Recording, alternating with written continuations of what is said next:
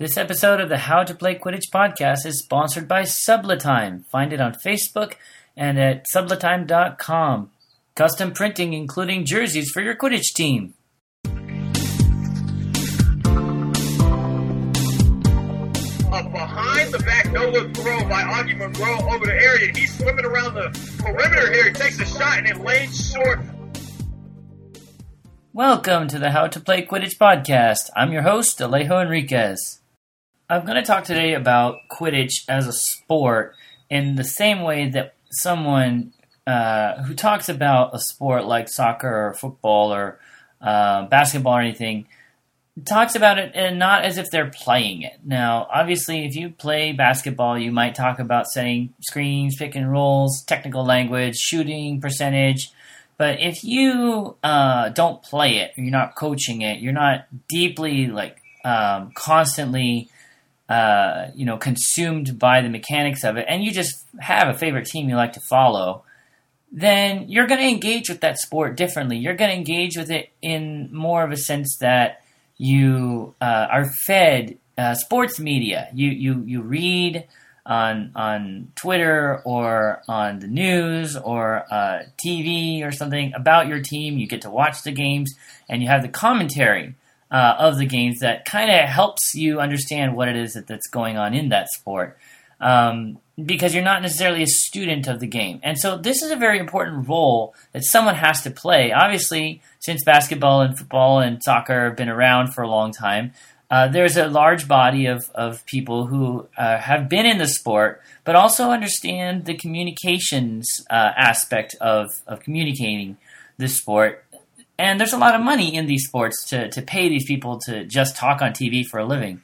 There's no such thing in Quidditch. We don't have money set aside, and people who've been doing Quidditch for 20 years and also have a communications degree to explain it to us. We just got to make do with the people in the sport who happen to be good at that sort of thing. And so I'm very lucky today to be joined by a member of the Quidditch community who is very familiar with sports broadcasting, sports media, sports journalism, because he does it for a living, but he also does it for Quidditch. And he brings an air of professionalism and an insight that I think is rare. And if you are in the Southwest, in USQ Southwest, you'll know who I'm talking about. But if not, you're about to be introduced to this person who I'm very excited to pick his brain today about how to be a better broadcaster, how to talk Quidditch in such a way that it can bring it to the masses and educate people.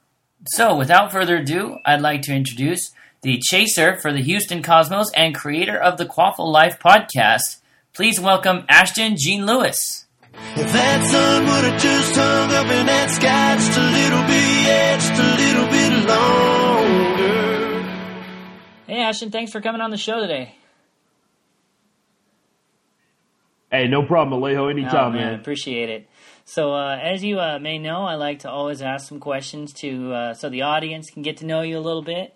For those who don't know Ashton, big figure here in the Southwest. Love to hear his commentary, live stream media, and so forth. You might have heard him at the MLQ Championships, isn't that right? Yeah, that was an interesting weekend, man. It was, first of all, blazing hot. It felt like it was 112 out there. We were lucky because we didn't have to play on artificial turf, or else it probably would have been 112. But it was really fun at the MLQ Championships, man. And it was just a little disappointing because I wanted to, of course, be on the roster for the League City Legends, and that's my goal coming up here in a couple weeks to make the roster this season. But I was on the practice squad, which gave me the opportunity to be a part of what they're all about, man. And if it wasn't for Jenna, I would have never gotten this whole chance to do any of this Quidditch commentary and have a chance to, just kind of help publicize this sport that I've grown to love a lot in about a year and a half that I've been in it, man. That's great. I want to get to that in a little bit. But first, I want to give the audience a little chance to get to know you a little bit better. So I got three questions for you. First one up, what is a moment of personal triumph for you in Quidditch? And it could be on the pitch, on the sideline, or anything relating to the sport. My first tackle was kind of a big deal for me because I'm not very useful on offense for the most part, and my first tackle was like a big deal because I literally, I didn't realize like how big a deal it is for a guy who's like 300 plus pounds to be playing point chaser, which is my position for the Houston Cosmos. And, you know, hopefully that changes soon, that somebody else steps up and is able to take that role. But my first tackle, I think, was at it was at Breakfast Taco, and it was against Baylor, and we actually won that game. Nice. So it was like the first win in Cosmos history in our first tournament ever. It was against, I think it was Ozos. Oh my gosh, I was at that game. And of course. Yeah, that's right. Yeah, I think you were like goal reffing or something like that, no, right? Yeah, it was an interesting game. No, you're talking about not this last fall 2017. You mean fall 2016, right? Because some of the Spartans, the Spartans came and played with you guys. I was on that team. Yeah, exactly. You guys made the really dope Cosmos shirts, man. Brian still has his. Cameron still has his. And you know, me and Kevin had the dry fit, navy blue shirts or whatever. And at the end of the day, I was like, yo, that'd be pretty dope. But that was like our jersey at the end of the day. But, you know, things had different plans and stuff like that. But Alejo, you put mad work into those shirts, man. That was pretty dope. And it was cool. I mean, it was the first rendition of the Victoria Spartans, and we literally had like 30 plus people on the sidelines for us for breakfast tacos. So it was pretty fun. And like you said, man, we got that win. I think it was like 70-50 or something like that. Yeah. I run the Houston Cosmos Instagram page, and I did like Throwback Thursday one time, and it was a picture of us winning that game. So that was pretty fun, man. Yeah. I didn't know that was your first game. But yeah, I was there. I was playing beater. I was toying with the Ozos beaters for a while. That was fun. Man, that's really cool. Yeah, playing. That was at the time I had no idea what to use. Like, I was like, what are these guys? Like, these guys with the dodgeballs, they're useless. I'm trying to go out here and play defense. And little did I know beaters would become the very bane of my existence. So, it was interesting, man. That was definitely my first match as a Quidditch player, and it was a lot of fun. And it got me into it a lot too. And then I met, of course, that was the first time meeting a lot of my awesome teammates, like Tyler Walker and all those guys like that, who I would eventually get to know, still my teammates to this day. So it was pretty fun, man. Awesome. That's great, dude. All right. So your next question for you, what is the most epic Quidditch moment you ever bore witness to without being directly involved in it? Meaning you weren't playing in that moment. I'm sure as a commentator, you've seen many epic moments. Last summer, I got to witness the fall of the Boston Knight Riders, which was interesting because they had lost their first match ever, and they actually suicide grabbed against Outlaws. And it was, it was wild to think about just in general. But my eye-opening Quidditch moment was 100% when we were at Throw Me Something Mister, which is a tournament that Gulf Coast Gumbo, a community team from last year that was just like the Louisiana community team players. Their current rendition of them is Bar QC, Baton Rouge Quidditch Club, but they should just go by their acronym Bar QC. But anyway, they Gulf Coast Gumbo was playing against the LA Gambits, which, by the way, great foreshadowing. They eventually played the Gambits again at Nationals and upset the West Regional champion. Anyway, Gambits and Gumbo were playing each other, and it was the moment where I realized that there's like a higher level of Quidditch that I have yet to touch, that I have yet to understand. And it looked like the LA Gambits were in perfect sync with one another, and the Gumbo basically fought tooth and nail to not only get back into that game, but to eventually get it to a point where it was a snitch grab. And it was the most dramatic Quidditch match I had ever seen before. And I was just like, wow, I got a long way to go. It was that moment. Like, and Tad Walters was on that team. T-Rod, Tony Rodriguez is on that team, and a lot of other.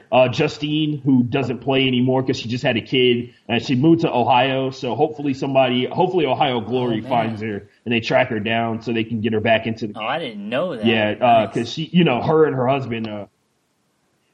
She moved to Ohio. Her and her husband are out there, and they have a kid and everything like that. So hopefully, in about a year or two, or something like that, they'll be back on the pitch and playing because they're both really, really talented. And Justine has a rugby background. You don't get too many female chasers who are tough like Justine is, because they would send her to go man up against the best off-ball chaser for a lot of other teams, and she would lock them up pretty easily. So hopefully she can get back out there on the pitch. But the LA Gambits they're still, you know, they're still a powerhouse program out where they are. Lost Boys is a little bit better than them this year, but nonetheless, it was the eye-opening moment. LA Gambits taking on Gumbo at Throw Me Something Mister that easily was the best game of the entire day. The Gambits eventually won the tournament, but it was still the best game I had ever seen at the time, and it took my understanding of Quidditch to a whole nother level. That's so cool.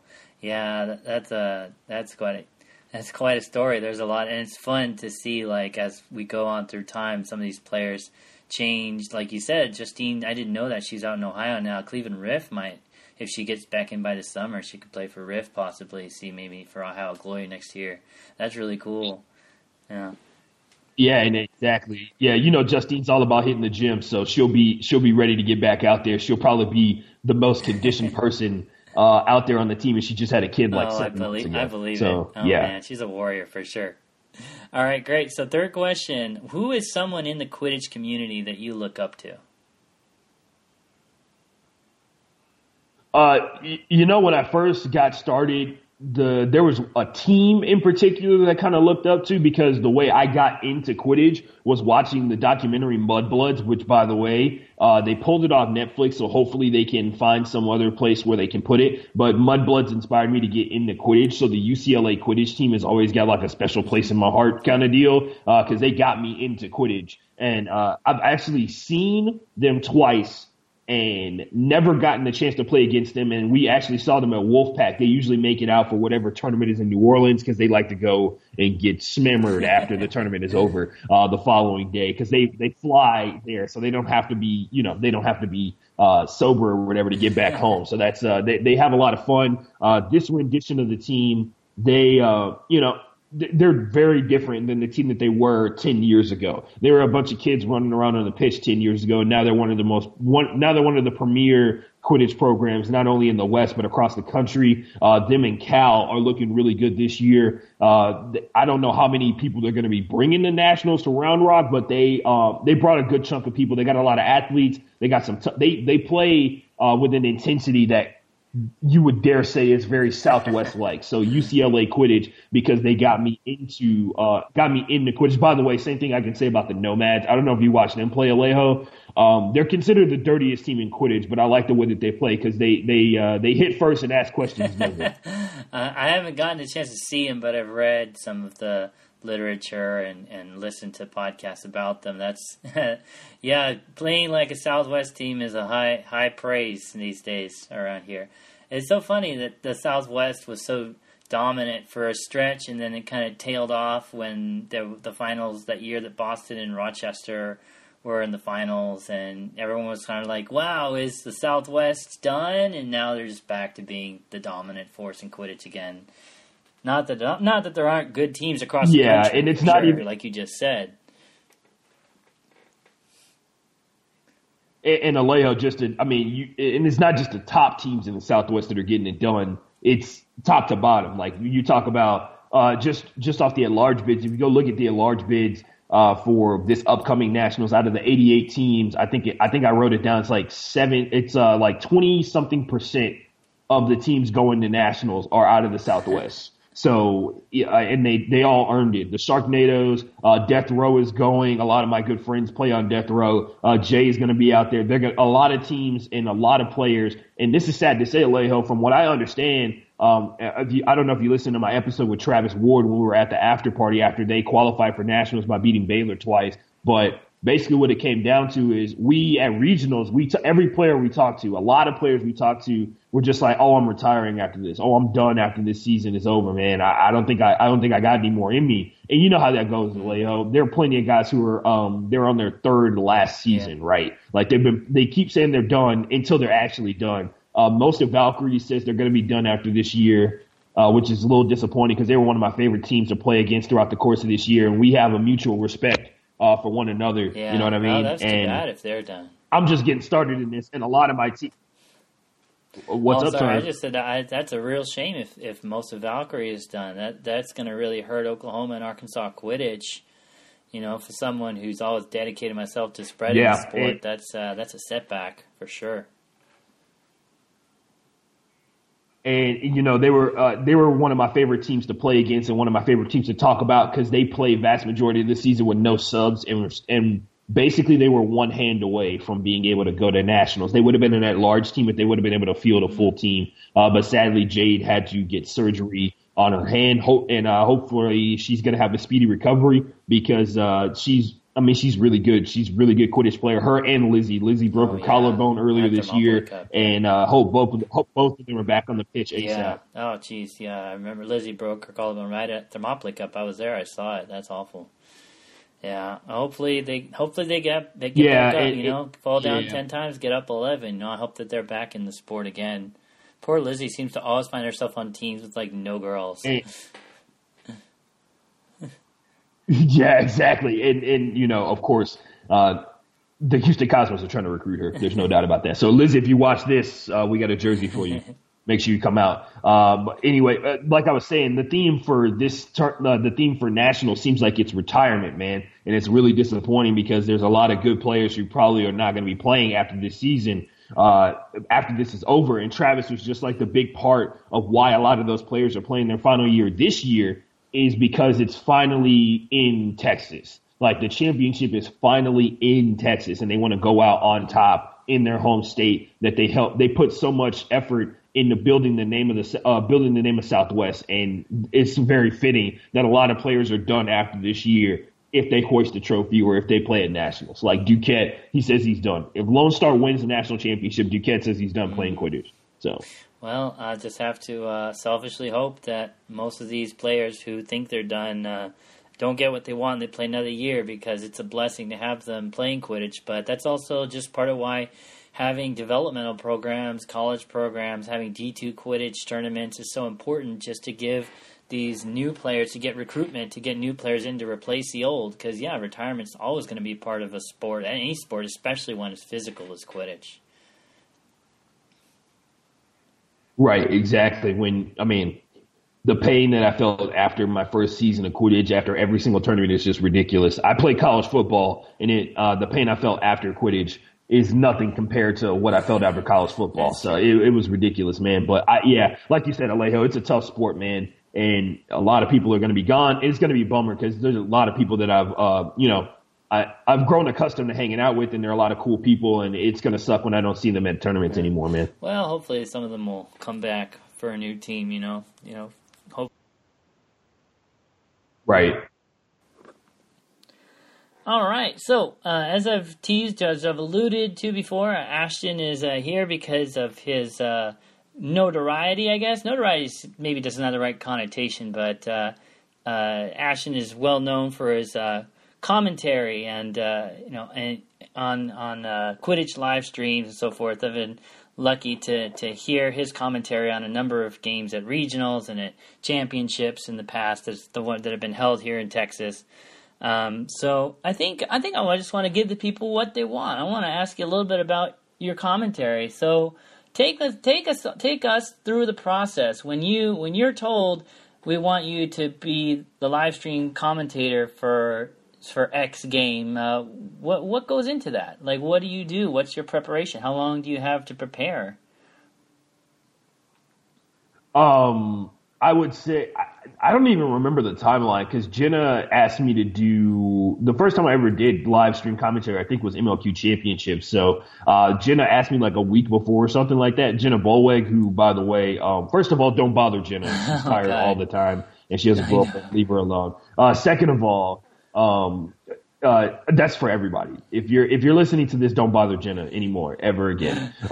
Anyway, Jenna's, she's in charge of digital media for Major League Quidditch, and we're technically on the same team. I was on the practice squad for Major League Quidditch, and they played the Kansas City Stampede, and they needed somebody to sign up for live stream commentary, and I just volunteered for it randomly. Did that, and apparently it blew the socks off everybody in the Quidditch world somehow. And they wanted me to come to MLQ Championships. I got a chance to meet Harry Clark, who's a member of the Rochester Whiteout. He's also in charge of the actual hardwiring and technical details of what goes into putting the broadcast on TV and putting it on Facebook Live and all that kind of stuff like that. And I don't know if you saw this away here or not, but apparently I'm the lead broadcaster for U.S. Quidditch Cup 11 in Round Rock, so I just accepted that position 2 days ago or something, like, or last Thursday. Yeah, I saw something about that. That is so cool. Congratulations, man. That's a huge deal.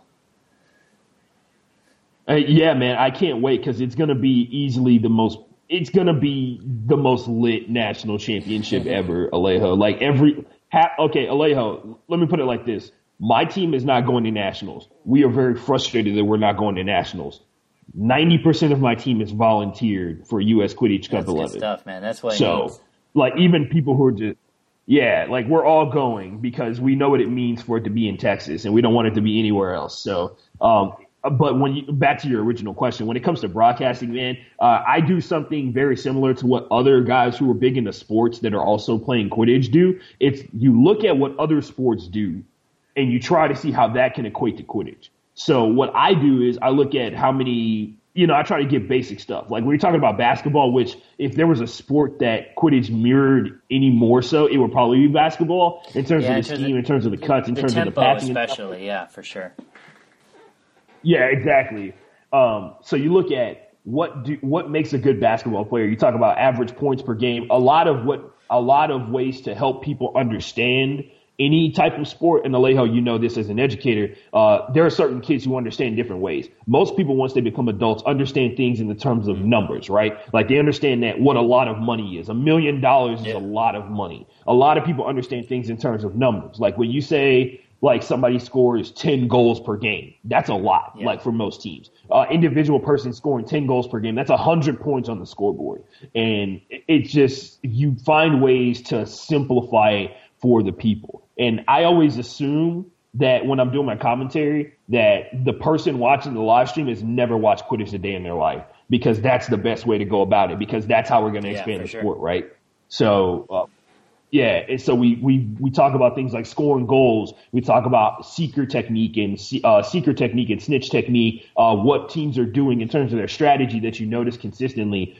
Saying people's full names is a big thing for me, because I don't want people to, like, if you say, like, oh, that guy's Tom, like, any person can be Tom, right? Like, I want to get to the point where we're saying people's full names on broadcast with their number, with the team that they play for. And then on top of that, tracking down the history of a lot of teams is pretty difficult. A lot of teams have their own personal history. Like, I went to Catherine Hayworth, who's a team captain for Sam Houston State University. She has the Quidditch World Cup 8 Division II championship randomly in her house, right?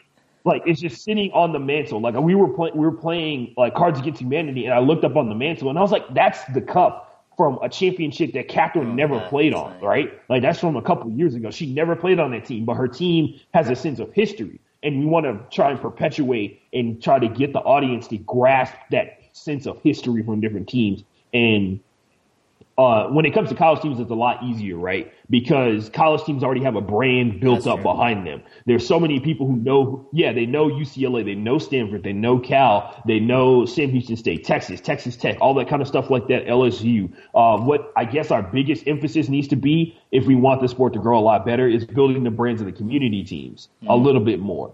Because if the community teams get on the same brand level as the college teams, then it's like beating Lone Star means a lot to people who are in the Quidditch community, not so much to the random person who just saw a Facebook post, right?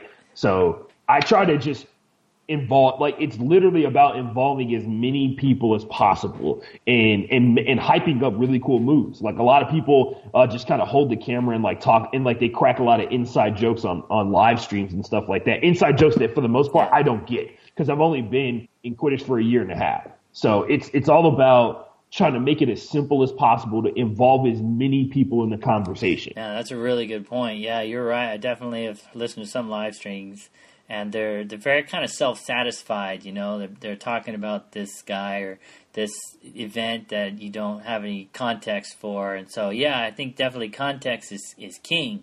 Definitely being able to contextualize, and I admired so much your commentary. It's kind of, and you and another person who's also a good commentator is Ethan Sturm. If you ever watched, he knows everything there's to know about high level Quidditch from in history going back years. So after listening to you and listening to him, I've started practicing, doing my own commentary as well. And I always try and find myself trying to contextualize, like you said, make it accessible, make it understandable.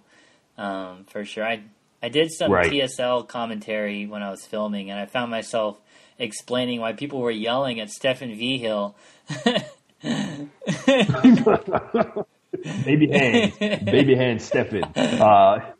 They were yelling. They were calling him traitor or something like that because he switched from Tech. From what was it? From Tech, he transferred from Texas Tech to Texas State. Yeah, so, after playing in the Legends and all of that, and then then people rag him for having the lowest scores per minute or something because in that Cavalry game at USQ9, he was just walking around with the Quaffle for a couple minutes while the beaters and seekers were frantically trying to win the game. And so, I mean, when you know that history, you want to share it. Like, I mean, you're right. Some people just kind of just crack wise about it and move on, but that's a great way to lose your audience. Yeah, and maybe someday they'll be able to, not all of us are in IQA forum, so we don't get the jokes. But by the way, I would like to point out, I feel like Stefan and Springs and all those guys could have scored at any given point that they wanted to. They just went out there with the game plan to slow the game down. They had moments where they were literally running at the hoops and nobody was there to contest them, and they would pull the ball back out. I just want to put that out there. And then on top of that, people say Stefan's a traitor. He left from Texas Tech to Texas State. I think he didn't tell anybody, and I think that's why a lot of people were a little salty about it. But I will say this, Stefan was in San Marcos the entire summer, this past summer, and refused to play for the Austin Outlaws.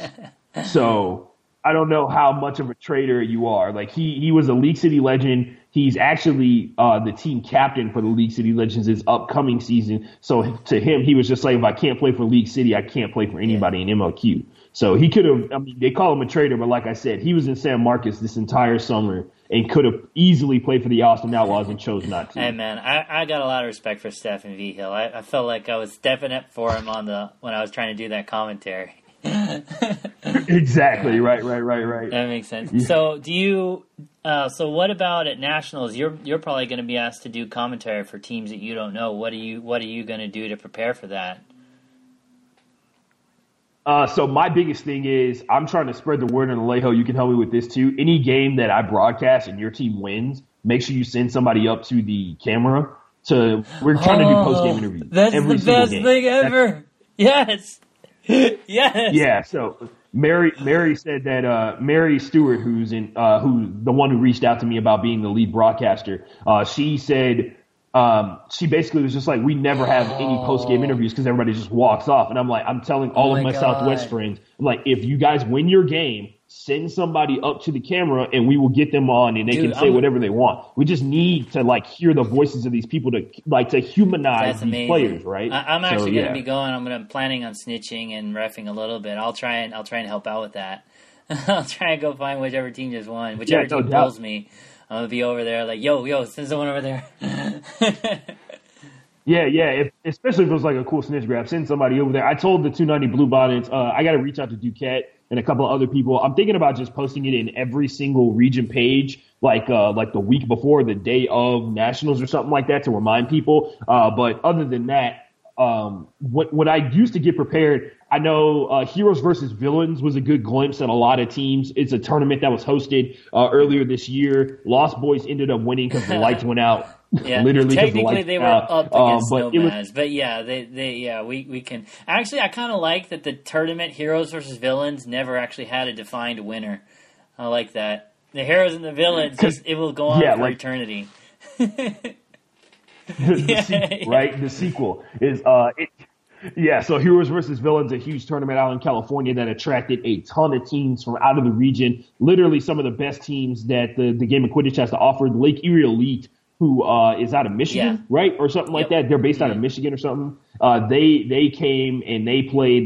They were in the chokehold game, which is something I plan to bring up as often as possible if I get to do a Nomads game. But anyway, you get a chance to see a lot of these really talented players. They had some high quality commentators throughout the course of that game. So I'm literally just gonna watch film on these teams, because that's what professional broadcasters do when it comes to football and basketball. You watch film to understand team strategy, understand what rotation happens at what time, what the order of the seekers are, because that information, like, you shouldn't expect the team to tell you what their rotation is going to be, because that's unfair. Because if somebody else gets that information, you know, you endanger somebody else's chances of winning a game. And I don't want to do that. So I want to be able to go and watch a team. I want to be able to hear about these prominent players in other regions. I know I'm going to talk to a ton of people throughout the course of the year, throughout the course of this preparation building up to it. But Jenna did a good job of making sure that I didn't get put in a really weird situation, but I'm always down for a challenge. So she was really a big proponent of not putting me in a game that didn't have people I didn't know. So I'm a big proponent of trying to get out and do as much as I possibly can. And luckily for me, the most out of all the regions, the most of them have Southwest teams in them. So a lot of the matchups are going to have Southwest teams, and that'll be a good opportunity to watch a lot of these teams play for the first time out of region or not on a computer screen and all that kind of stuff like that. And Alejo, I got to put on a show for you guys, man. Once you told me that all the international Quidditch players go on YouTube and they watch those videos of down in the U.S., I just I have this higher level of expectation for myself, because I'm just these people literally people watching all over the world checking his name out and stuff like that. So, the Peruvians were telling me they were, and actually this is an utterly random side note, but I was asked by a Peruvian Quidditch player to help make some trivia questions because he was trying to get Peruvian players more involved on Facebook online, and I wrote some trivia questions, and one of them was I tried to make easy and hard ones, and one of the easier ones was, what's the summer Quidditch league in the United States? And someone right away, and Major League Quidditch, and they tagged it and everything. And it was a little bit of a trick question because in Peru summer and winter are opposite from us, because it's they're in the southern hemisphere, and so our summer is their winter. But right away, he knew what I was talking about, because I said something about the best players from each city, and so they know, they see it, they see the film, they see the highlight reels, especially. But I'm sure, and not all of them speak English, but those who do are really going to dig it, especially everything you have to share with them. It's gonna be awesome. Yeah, and when I heard that, man, I feel because USA, overall has the best Quidditch, right? If we took team for team, game for game, you would say the United States of America has the best Quidditch on the planet. And that means we have an obligation to push the game as much as we possibly can. So I know I'm not one of the elite players like the Michael Duquettes that everybody looks up to, or the Stevie Bells and all those guys like that, but I'm going to try and do my part. That's all I know. Man, that's great. I respect that. Absolutely. You're doing your part big time. You really are. I can tell you that for a fact. I want to zoom out a little bit, and because you clearly have some kind of sports background. Anyone who listens to you do commentary can tell that people comment on, they can hear it, but I think I would like to hear a little more about what is it, what kind of what school do you have, what's your job like, how are you, so what do you do that gets you so into broadcasting, because you're clearly soaked in it, you can talk like a commentator, and I'm wondering how, what all goes into that. I went to a high school called Yes College Prep North Central. It's a charter school out here in Houston, Texas, from Aldine, Texas, to be more specific. But they have a higher expectations for a lot of their students. I went to school for 9 hours a day for most of my academic career until I went to college. I went to Valparaiso University my freshman year of college, which is out in Indiana. Some people know it as Valpo. It's halfway between South Bend and Chicago. So it's an hour away from South Bend, Indiana, which is where Notre Dame is located. And then Chicago, of course, the third largest city in the country or whatever. Kind of big deal. Kind of a major deal. Shout out to Chicago United. Hopefully they're having a good season this year. I know it's their second year ever in existence, but they got some pretty sweet jerseys. My brother lives in Chicago, so they're pretty. My brother lives in Chicago, but he's too busy to play Quidditch right now, so he's never played. Yeah, I don't know what part of town Chicago United plays in, because Alejo, Houston is very much like Chicago, where like, you know, we live in Houston, but it's like, but I live in Cypress and you live in Katy. So it's like maybe an hour drive to go to practice for some people. So yeah.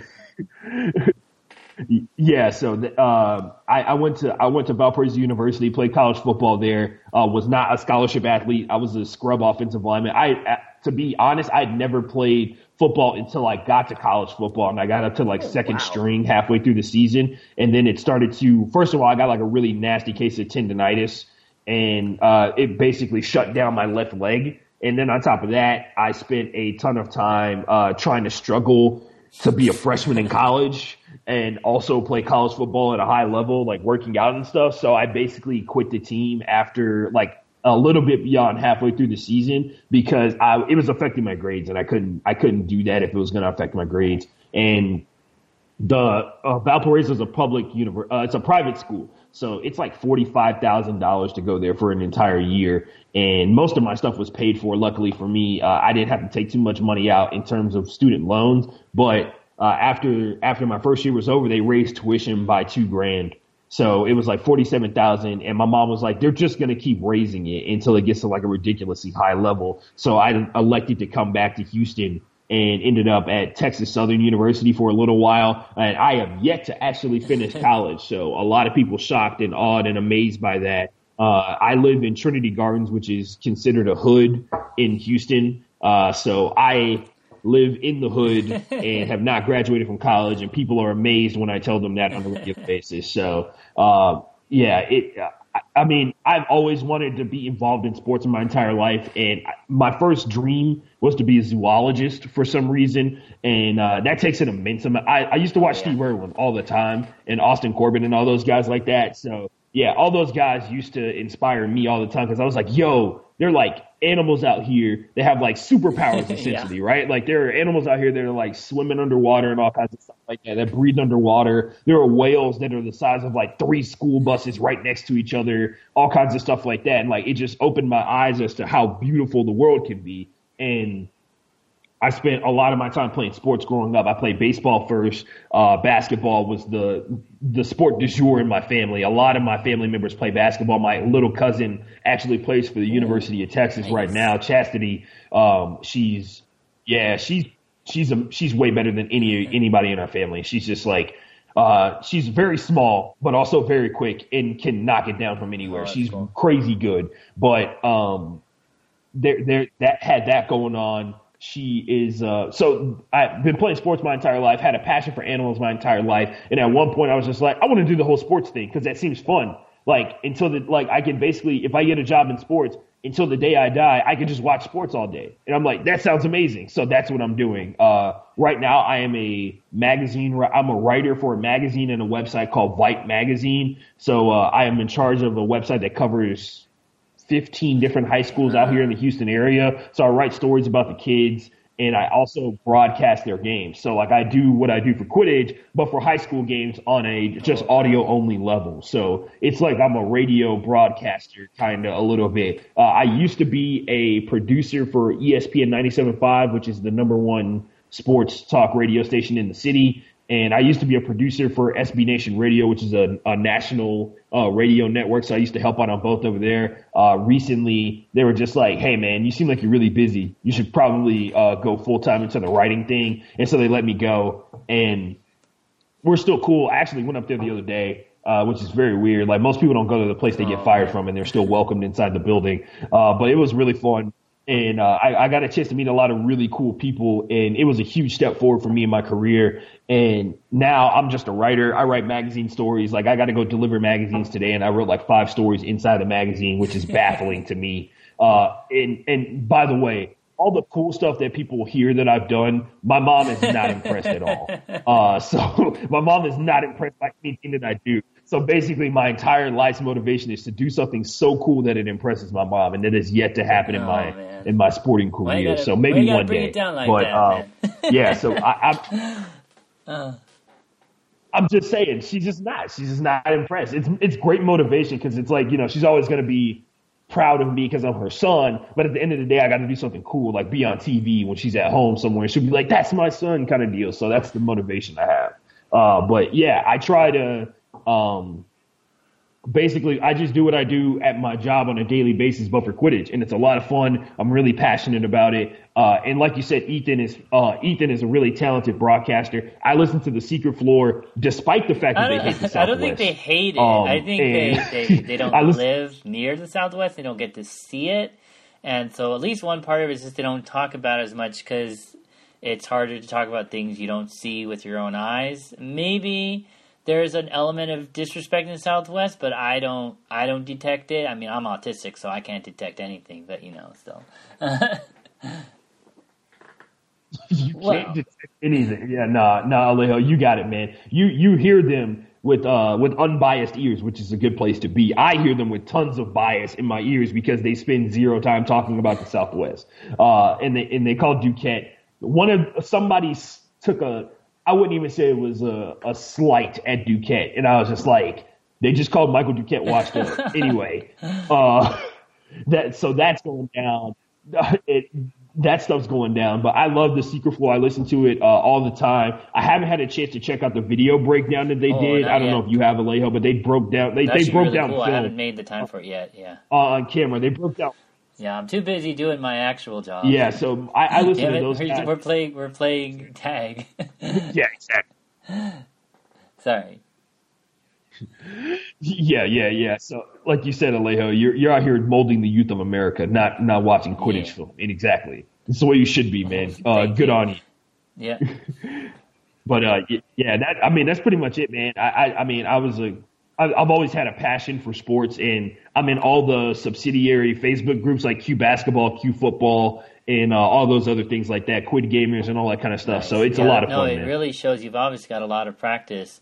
I know for a fact that commentary, like, first of all, is hard. It's harder than it looks because when you're sitting there and you're taking it in, you don't realize how practiced and how you have to be in order to flow with it, to really get it.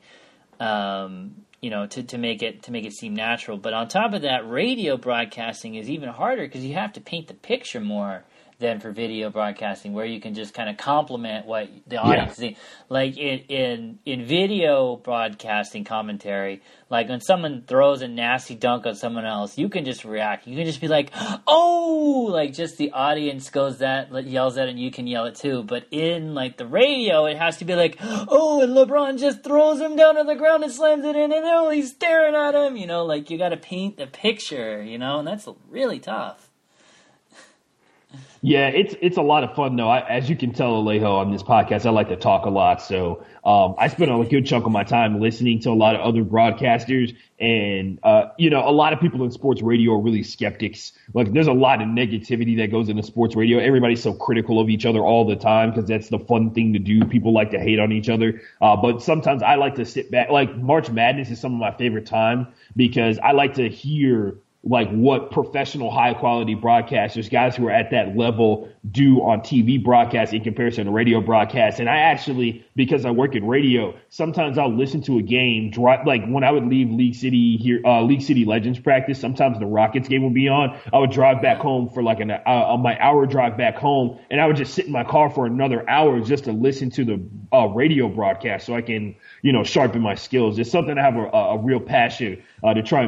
My goal is to be the greatest sportscaster of all time, thanks to Ash Ketchum and Pokemon, because his goal is to be the greatest Pokemon trainer of all time. And I was just like, why can't I just do that with like a real thing? I'm just like, I'm gonna be the greatest sportscaster of all time. So yeah. Yeah, man, that's brilliant. You know what? You're getting a lot of practice. Obviously, you're doing it for, you said something like 15 high schools, right? That's a lot. Yeah, it's crazy, man. Some of these kids that I witness, Alejo, it's just. It is amazing what some of these kids do, like at such a young age, how well they play a sport that, like, I play basketball. Some of the basketball kids I cover, I was just like, I could never be at the level that these guys are at. I never trained as hard as they do, and I don't have like the natural given ability, and it just impresses and shock and awe against me all the time. That's it keeps me passionate about it because I'm seeing amazing things. I'm not just like watching like, oh, this looks like a pickup basketball game that I play at the YMCA. These are like high quality athletes, high level athletes who are playing against each other, and somebody's got to win this game at the end. That's the sad part about it most of the time. Somebody has to win. So that's what I take the most passion out of. Man. Yeah, no, your passion absolutely shows through, and it's obviously paid off. You've got a lot of practice doing that commentary. I mean, because even when I'm listening, and I actually had the pleasure of working with you. I was the, I don't know if you remember, it was for one of the MLQ championship games. I was the live stream operator. Literally, all I had to do was turn the camera back and forth. But I'm not really suited for that. As an autistic person, like I said, it's easy to get overwhelmed, and I wouldn't always pointed at the action. But no, you were just talking there right next to me, and it was just a pleasure to have you paint that picture, especially for that audience, that that doesn't always know the sport, or even that's the other thing too. Even if people who know the sport, there's so much going on that your eyes can only be so many places at a time. I find when I do commentary, I'm a beater. I think by nature, I tend to see the beating game and then how that influences the Quaffle game. So I think, probably, do you think maybe, here's just a random off-the-wall comment. Let's say Quidditch became big, like, in 20 years on ESPN. Do you think you'd have, Alejo, first of all, calm down. Quidditch is already pretty big. No, I'm kidding. Well, it's not on ESPN saying, 1 yet. No, it's still on ESPN 3. ESPN 8, maybe. On it, though. But here's the thing. Alejo, what you just said, wink, wink, ESPN the Ocho. No, you don't know. Okay, so I'll explain this, and maybe it'll make a lot more sense to other people. If you know where ESPN 8 comes from, right? That's Isn't there wasn't that like some kind of something where there was like ESPN weird games and like Quidditch wasn't on it and people were salty about that? Yeah, so that happened. So ESPN 8 the Ocho is from the movie Dodgeball, the ultimate underdog story, right? It's the fake network that they're on. And they turned it into like a real channel. ESPN took ESPNU, like you said, and they put a bunch of random sports on it. And Quidditch was not one of them. The MLQ Championships happened a week before ESPN 8 the Ocho happened, and I remember sitting back, and I was like, all right, I'm going to check this out, see what they're actually putting on. And I saw them showing bottle flipping as a sport, and I was like, oh, we're perfect for this. We're way better. We're way more entertaining. We have way more characters in our sport. It's way more eye-popping. It's way more fun. We have a better base because there's a collection of people out there who have read Harry Potter and also love to play sports, and we're perfect for that. So I hit up my friend who works for ESPN, and she basically was just like, don't tell anyone. So if you're listening to this podcast, don't tell anyone. She was basically like, we're trying to make that happen. Yes. Oh, you didn't hear it first here, ladies and gentlemen. Yeah, don't tell anyone. Don't put it in IQA forums, or she'll never tell me anything ever again. We went to Valpo together, and she works for ESPN FC. She's also one of the producers for ESPN 8 The Ocho, which apparently is going to make its return this summer, and it could very well have a very famous sport that you're very familiar with that has a lot of broomsticks and goals being scored. Are you really sure you want this on the podcast? I can edit it out if you want. It's almost this summer, and if it doesn't happen, it doesn't happen. They haven't announced it yet or anything like that. So yeah, hopefully nobody will be able to track it back to me, and nobody knows who my friend is, so she won't get in trouble. Okay. So yeah, Ashton's mysterious friend. No one docs her and figure out who it is. Okay. Getting back to my original point that got us sidetracked, let's say that Quidditch was big time, which, I mean, being on the Ocho, I don't know if it's big time or not. I think not. What would your ideal commentary booth look like? Like, who would you have in there? Because, think about it. If you have, think about an NFL broadcasting crew, in addition to all the various producers, you have the play-by-play guy, the color commentator, and then you have, you can phone in to, the rules specialist and, I think Jay Feely, the kicker commentator, maybe other specialists, too. What would your Quidditch broadcasting booth look like if you were, given the keys? The biggest thing that I would say is the one thing that's going to take the sport to the next level, there has to be more presentation of what's going on. When a goal is scored, like the whistle, like the hands go up, you hear the whistle and everything like that. It needs to be celebrated just like it is in a basketball game. It needs to be like it needs to be like 3 seconds of just absolute madness, right? Like a goal being scored is a big deal in both games, right? It needs to be 3 seconds of like, oh, like this kind of goes like the, you know, the kind of stuff like that, like the smoke machine goes off, the loud noises, the air horns, all that kind of stuff like that to get the people hyped, right? And people are already hyped about Quidditch as it is. One thing I would definitely say, it needs to be a play-by-play guy, it needs to be a color analyst, and there needs to be somebody who's patrolling the sidelines. Like there always has to be somebody who's checking out on both benches. Yeah. So if somebody comes out injured or they see somebody fall over or something like that, I also believe this is weird because in Quidditch, Alejo, I don't know if you've had this discussion with your friends before or not, or just anybody in general, like the amount of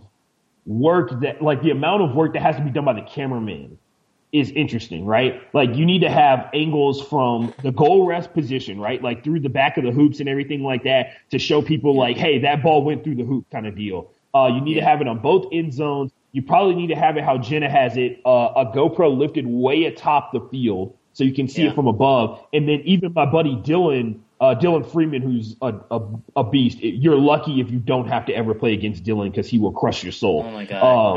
I had to seek against him before. It was not fun.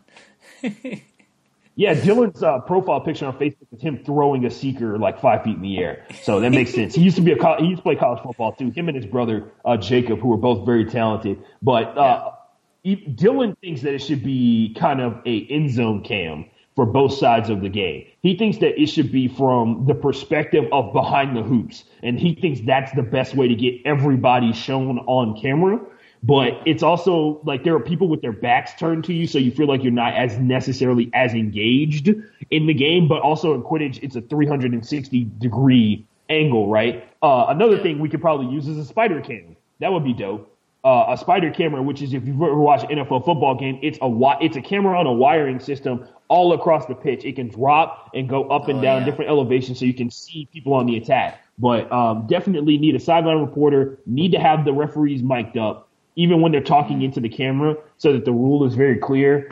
I think Quidditch, for what it is right now, does a great job of broadcasting and getting the game out there because most of the referees know to come over to the scorer's table, which just so happens to be where the camera is, and they say the penalty into the microphone so everybody can understand it. That was one of my comments. Yeah. That was one of my comments when I took my header at field test. I was not coming over and announcing the penalties very loudly. I'm getting better still. Yeah, you just gotta yell it, man. Like, it's your pitch. You know, you kind of, you know, you're like, I'm the one that's in charge here. You gotta yell it and make sure everybody knows what's up. The crowd likes to hear it because it keeps them involved in the game instead of like them seeing somebody just take a yellow card, pop it up, and then some player walks off really pissed off, right? Like that kind of deal, like that. That being said, I mean, I think Quidditch does a pretty good job, but I think most of the time when you're talking about broadcasting, it's usually only one player. It's usually only one broadcaster. It's never two in there. And Quidditch definitely has enough room and enough space in terms of talking for two players to talk. It's for two broadcasters to be in the booth there together because the amount of time, it's not as fast paced depending on the game that you're playing, depending on the team that you're playing. There's a certain level of slowness to it. The transition play, there's room for color commentators. I can tell just from me being a guy who's done it solo by himself, walking when people walk up the pitch. And now that we have I know they're trying to push the pace of the game, so they have the backcourt violation, the one reset rule, which will help out a lot. By the way, I definitely need to reread that part of the rule book because it is somewhat confusing. The MLQ one was really super straightforward. But other than basically, you could only bring it past the line once, and that was it. And the USQ one, they tried to change it. They made it more complicated. Like, so for example, if you get tackled and pushed past the line, that doesn't count as a reset unless you break off and don't go back across the line immediately. Like, it is more complicated for sure. That was the end of the Cavalry ball, super slow USQ9 that I think a lot of people are upset about, that it was just so slow paced. Although it was just the Quaffle that was slow paced. The Seekers and the Beaters and the Snitch were still frenzied, but the the Quaffle game just ground to a halt. And so the reset rule kind of more or less did away with that.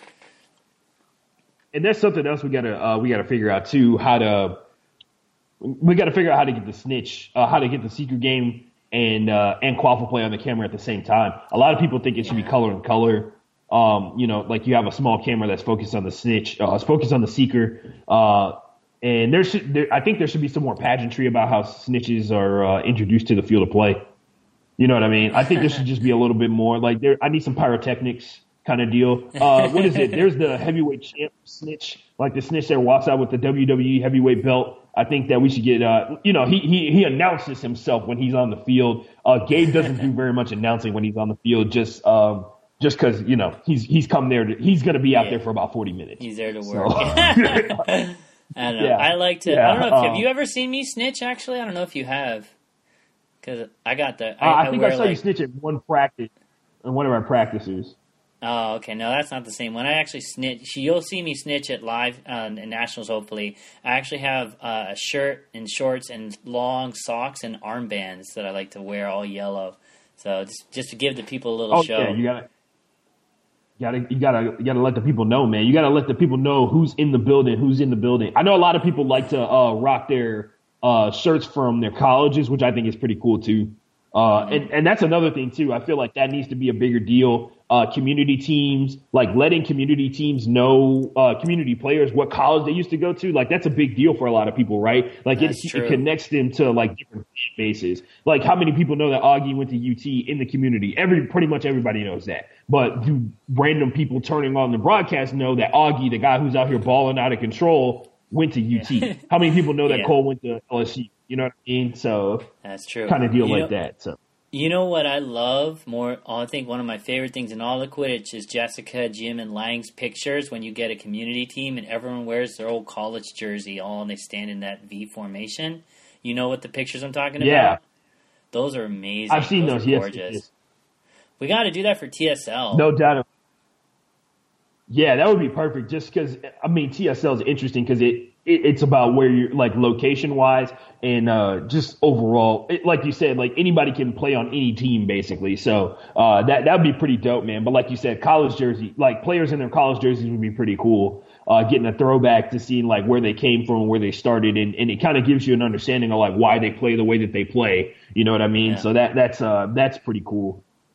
Yeah, that's beautiful. I'm gonna try and tell everyone on whichever TSL. We haven't started doing TSL teams yet, but when we start doing that, I'm gonna try and get our team, whoever team I'm on, to do that picture at one of the TSL events, because that would be a lot of fun. Get everyone different jerseys. Yeah, the Apollos are already. We're trying to. The Apollos are getting to work on. We're trying to get to work on recruiting people, so that we don't get hustled by the San Marcos Storm at the end of the season like they did again. Yeah, well, Victoria, hopefully, we'll see if we become the Legendary Outlaws again or not, or we join someone else. But, definitely, we're definitely up. Victoria Quidditch is up for summer Quidditch regardless. No doubt, man. That's how it is. I think we're like the only region that plays year-round Quidditch, which is something that sets us apart from all the other regions too, because we play in the hottest summer in probably anywhere else out of all the other regions too. So we play in the most adverse conditions in an exhausting style of game. Nah, son. Phoenix Soul couldn't handle the heat. It was 100 degrees at like 8 p.m. when they were playing their summer games. At least we don't have to do that. Oh my God, that's brutal, man. Oh my God. Yeah. Yeah, I was going to say, like, you can brag on Texas summers, and they are tough, but we are in Arizona, so let's not get crazy here. Yeah, like, Vegas has 113, right? Like, Vegas will get up to, like, 113 degrees or something like that out on the Strip. It's wild, man. Yeah, so we're but, I mean, yeah, we're definitely a little crazy playing in the weather we play in, but it's still playable for sure. Yeah, man, and listeners who have heard Ashton's podcast, The Quaffle Life, know how much big a proponent he is of TSL. If you heard me on his podcast, I'm definitely a huge proponent of it as well, especially because our program, Victoria Quidditch, is kind of small, and we don't have enough to play 7-on-7 without the benefit of infrastructure of a league like TSL. And I'm always a big proponent of it because I'm just like, hey, man, and I said this at the end of the last Quaffle Life when I talked to Baldy and talked to Travis. I'm like, you can go home and all summer sit on the couch, and when you come back in the fall semester, enjoy sitting on the bench because everybody else we have been playing for about 3 months. So, you know, I'm just saying, if you're not going to put the work in, you're not going to play. That's just how it is on most college teams, man. And if you want to be a player that's on your quote-unquote junior varsity or B team and you want to make it to A team, I'm going to tell you this right now. Your A team players are either playing on an MLQ roster, which is going to help them get a lot better, or they're playing on a TSL team, or more than likely, just like everybody else last summer, everybody played MLQ and TSL, and we all just kind of, you know, everybody got that work in, like sitting at home doing nothing. Beth's like real loose on when you pay her. She doesn't really care because she's doing it for the sport because Beth secretly still loves Quidditch a lot, even though she doesn't play anymore. She's a big proponent of it, and she is all about getting an opportunity for players to play. And, you know, if you want to play, people will find a way for you to get to the games. People will find a way for you to get to the tournament, man. That's how it is. Yeah. Yeah, I think maybe with Victoria might make the Legendary Outlaws and just literally be the Merc team. Anyone who doesn't sign up for a specific team just comes to us, you know? Because we're Legendary Outlaws, man. A bunch of mercenaries. Get some work. Nice. I like it, man. I like it. I like the mentality. He's like, we're out here to get these wins, man, by any means necessary. Yeah. Yeah. I come from a planet of outlaws. Billy the Kid, Bonnie and Clyde. Star-Lord. Last question for you. I just want, because I mentioned the Quaffle Life briefly, talk a little bit about the Quaffle Life, because when we listen to it, we can listen to it live, first of all, which is really cool. And second of all, you've got like KRBZ or some like advertisement on it. Talk about that, man. What's going on with that? How do you make that? It just goes back to my job. So basically, I don't know if you ever saw the first time that I posted about I'm doing a podcast.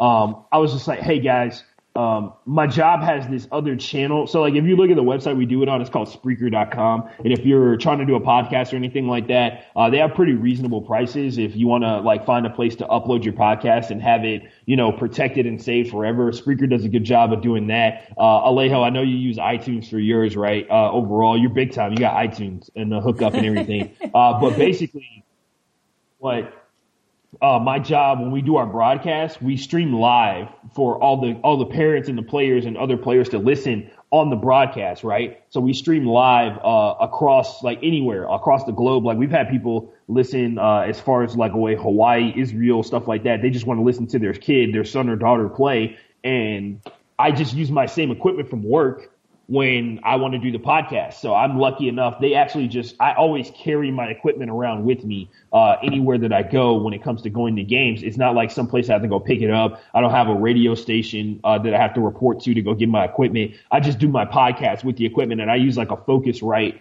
and a couple of professional level headsets. It's not too complicated or anything like that. So, but yeah, I mean, with a strong internet connection, this is my Focusrite right here. If you've ever need to try and check it out. It's got like uplinks, so when people call, I just plug. It's like an aux cord. I just kind of plug in there, and it's like a very basic setup for what a producer gets in like a radio broadcast kind of deal. And my headsets look like this. They look like any other headset that you would see at a radio broadcast. It kind of hooks around your ear. It hooks around your ears, and you talk into the microphone right here. It has a little mouth guard, so you don't like your S's are a little bit dampened and all that kind of stuff like that. So it's not. I mean, it's not like super complicated or anything like that. It's just really it's basic stuff that a lot of people can buy, and people all over the world listen to our broadcast. So I just thought I would like use the equipment and our old channel that we pay for on Spreaker that we don't use anymore to do my podcast, and it gets us more listens. And those advertisements that you hear are actually sponsors that pay for our high school equipment and our high school gear. So whenever you listen to the podcast, it just helps me make more money in my other job. I appreciate that. Oh, man, that's cool. Look at that. That's awesome. So you're not paying that out of pocket, though. That's what you said, Vite Magazine? Is that they're the ones that own that channel?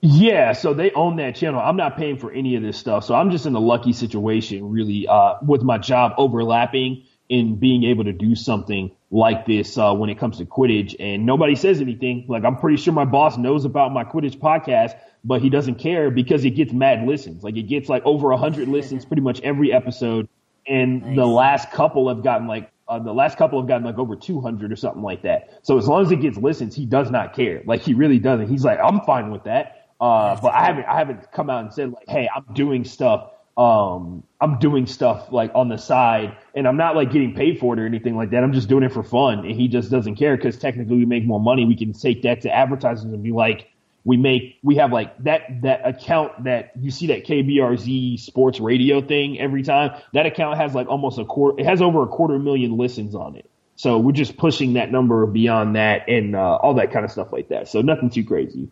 Nice. That's cool.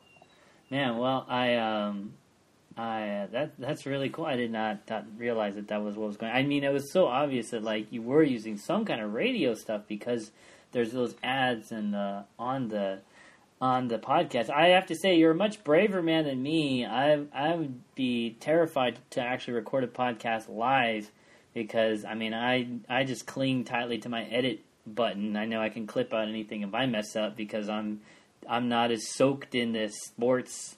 You know, the sports work as you are, you know, I'm a latecomer to the world of sports, really, honestly.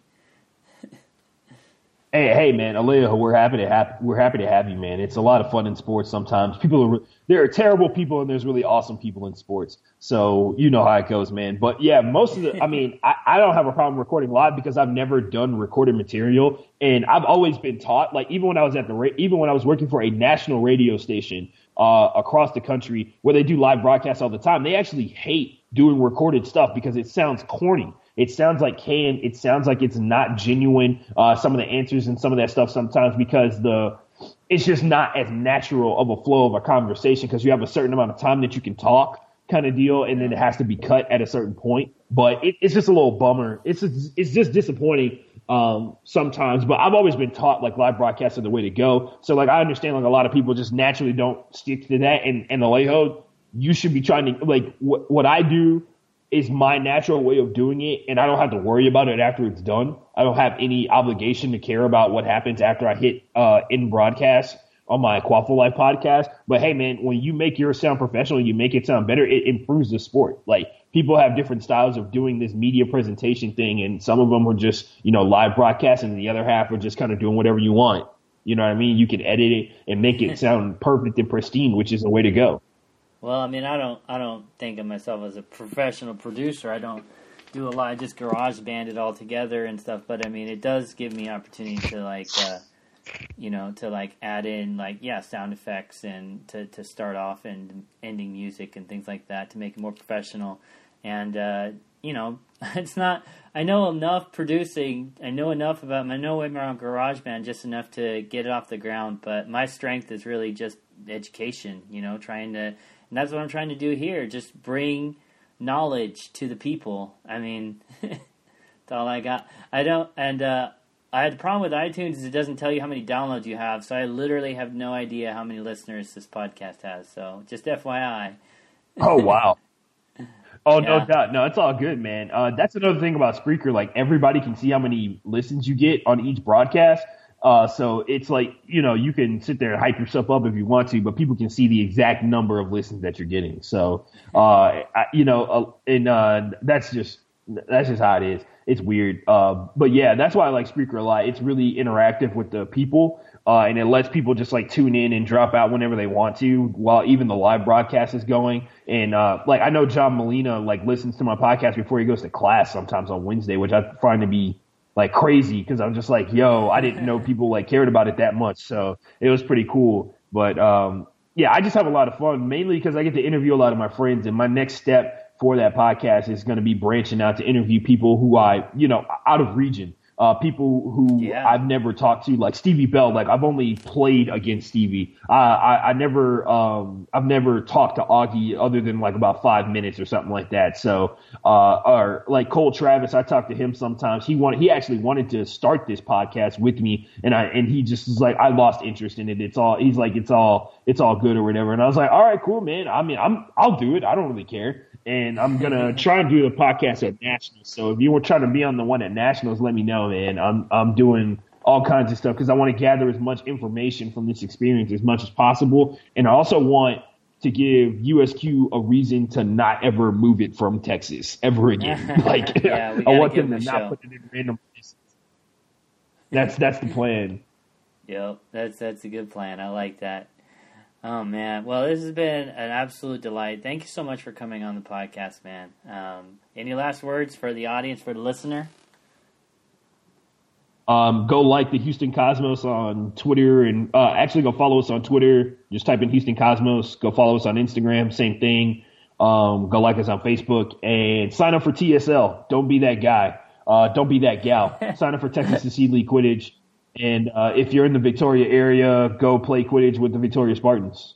So, oh, yeah, make sure you guys go out and buy Anna's book, Love Sugar Magic. She worked really hard on it, and everybody on my team says it's really good. I have yet to be in a position where I can actually buy a copy. I've been around Anna twice, and she's always out of her own book because so many people are buying it, so make sure you go out there and buy it.